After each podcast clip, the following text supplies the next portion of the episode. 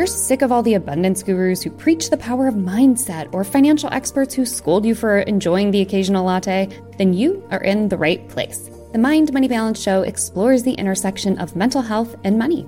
We explore broader factors that impact your financial life as a whole. I'm your host, Lindsay Bryan Podvin. I'm a financial therapist, woman of color, author, and founder of the company Mind Money Balance. When I'm not nerding out on the emotional and psychological side of money, you can usually find me walking my pup and listening to an astrology podcast or curled up with a giant bowl of popcorn watching Bravo TV. This show originally airs as a video on my YouTube channel. So if you hear me say things like, as you can see here, or click this, you'll have to head over to the YouTube link that's linked in the show notes to see exactly what I'm referencing. And if you want to jump into the community, you can join in on the conversation in the comments section over on YouTube. With that, let's go. One of the most common tactical things I do with my clients is literally sit with them while they check their bank accounts. So many people are incredibly nervous to actually know what's going on in their checking account or in their savings account. So they just don't know. They are managing their money on a wish and a prayer hoping that their bills get paid, hoping that their accounts won't be overdrafted. They're so fearful of checking their bank accounts. I'm going to talk to you about why we do that and offer some loving tips on how to take a look at what's going on financially and offer you some tips on how to start looking at your money and checking in on it so you can start to feel safe and comfortable and secure when you engage with your money. So many people say that they are worried about checking their bank account, they're anxious about checking their bank account, and I get it when we think about why we avoid things that are hard to do, it's because a temporary distraction from something that is hard or potentially uncomfortable makes us feel better. If we are worried about going to that after work mixer because we have a little bit of social anxiety and we don't go,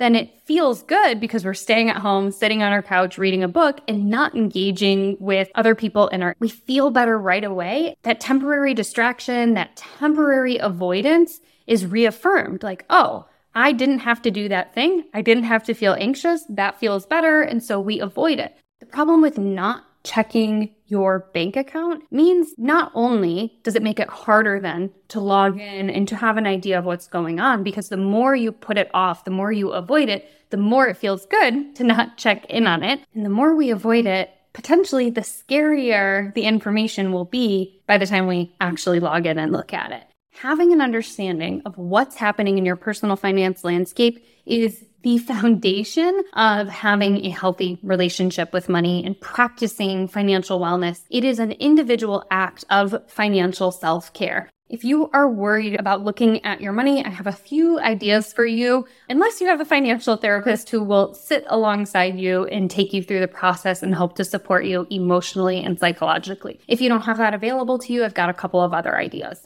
First is to give yourself some sort of schedule or timeline to look at your finances. This could look like every single Monday you spend 10 minutes looking at your bank account. Or it could be once a month you log into all of your accounts. And the reason to have this on a schedule is that oftentimes we put off doing something until we absolutely have to look at it. And then our emotions are already incredibly heightened versus having something that is scheduled at a regular cadence. And we just know every single Monday, that's when I look at my money. Or on the last day of the month, that is when I look at my checking account. And having it available on a schedule helps to take off some of the emotional load of wondering when to look or maybe checking in too much or being fearful about it. Just knowing that this is a part of your regular routine and your regular habit to look at your money. Another option is to literally have somebody near you. And depending on your comfort level with your friend or your loved one, you could have them sit shoulder to shoulder with you while you log into your accounts and take a look at things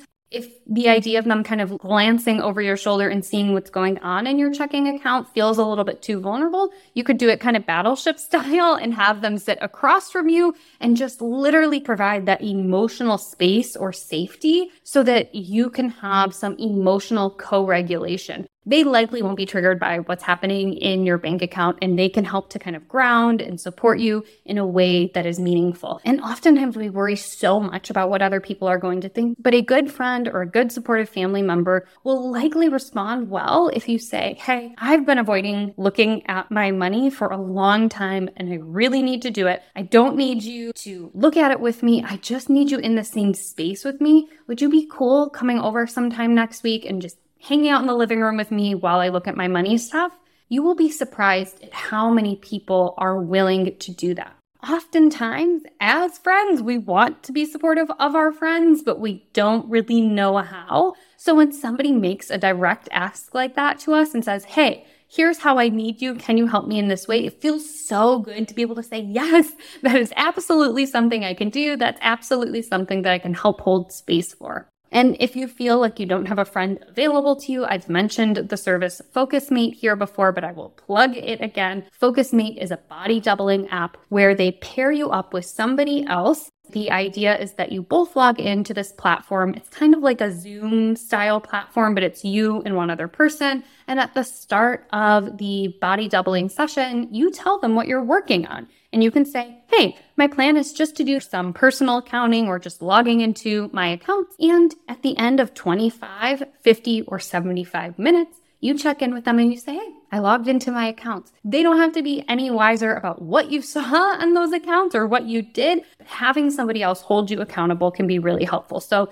if a friend feels too vulnerable, try something out like a body doubling service such as FocusMate. We talked about schedule. We talked about bringing in some uh, additional support and accountability. Another option is to give yourself a little taste of looking at your money rather than I'm going to look at every single transaction over the past 180 days that might be pretty overwhelming. You could set a smaller, more bite sized goal for checking in with your money, which might look like I'm going to log into my bank account and just see what was going on financially over the past week. I'm going to log into my bank account and just look for transactions that I don't recognize and make sure that there's nothing there that isn't supposed to be there. Different financial archetypes shape our relationship with money and give us insights into our unique financial strengths and challenges. Do you know which of the four archetypes you are? To find out, take my quick and free quiz at mindmoneybalance.com slash quiz. Again, that's mindmoneybalance.com slash quiz. Here's the rest of the episode.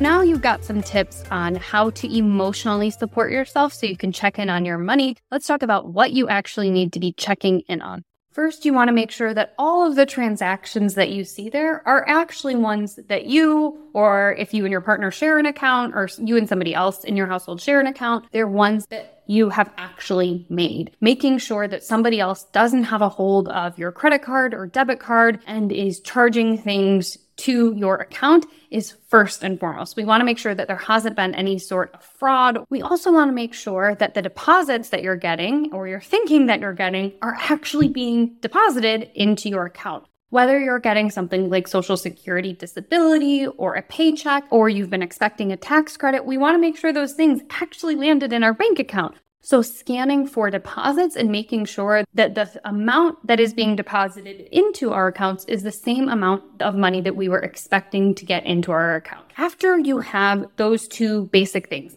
we want to make sure that you're not being charged any sort of fee that is preventable. Types of fees that you might see in your checking account are things like a low balance fee or an overdraft fee. Some checking accounts unfortunately charge you a fee if the balance in your account drops below a certain amount. Personally, I don't love a checking account that punishes you for not having enough money in it. There are so many credit unions and online bank accounts these days that don't require a minimum balance. But if you are with a bank that requires a minimum balance and you aren't actually keeping the minimum balance required, you might be getting hit with a monthly fee every time your balance drops below that amount. Another type of fee that you might be getting hit with is something called an overdraft fee. An overdraft is what happens when you make a transaction, such as swiping your debit card or auto paying a bill through your checking account, but you don't actually have enough money in that account to pay for that transaction. In the event that you pay for something, but you don't have enough money available in your account, your bank will often charge you an overdraft fee for going into a negative balance.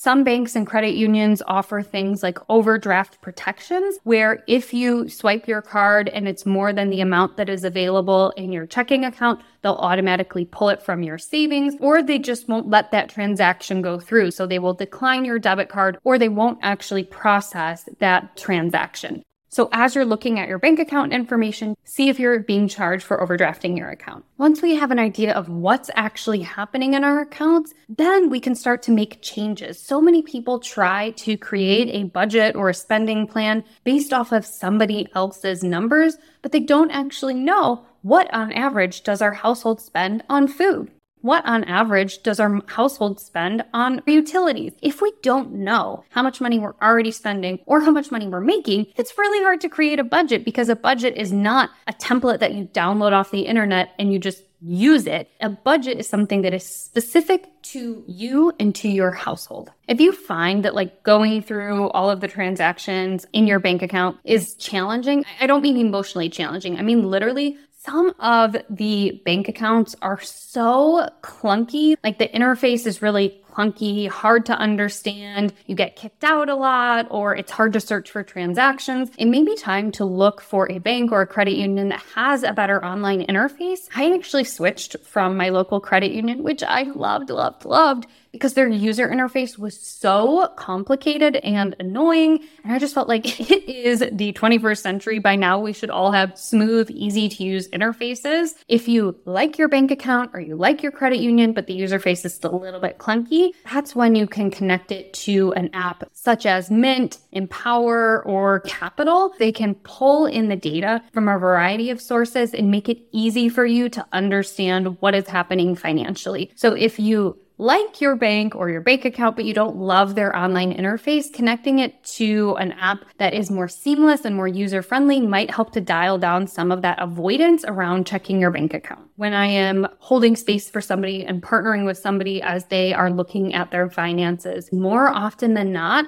it's a relief because the way that our brains work is they love to catastrophize. They love to jump to conclusions. They love to imagine the worst case scenario. And often when we finally log into our checking account or a savings account and take a look at what's going on, it's not as bad as we imagine. And in those situations where it is as bad as we'd imagined, at least we have reliable data to go off of. If you realize, wow, my household spends a ton of money running to the pharmacy every time we run out of household things like milk or toilet paper or household cleaners, and it's much more affordable to buy those products at a grocery store, then we have some data and we can say it makes more sense to add everyday household items to our grocery list so that when we go grocery shopping, we can pick up those items at a much more affordable price. But if we don't log into our checking account and don't know just how much we're spending on the markup of convenience, then we can't make any changes. If you don't know you're being charged overdraft fees, you cannot then make behavioral changes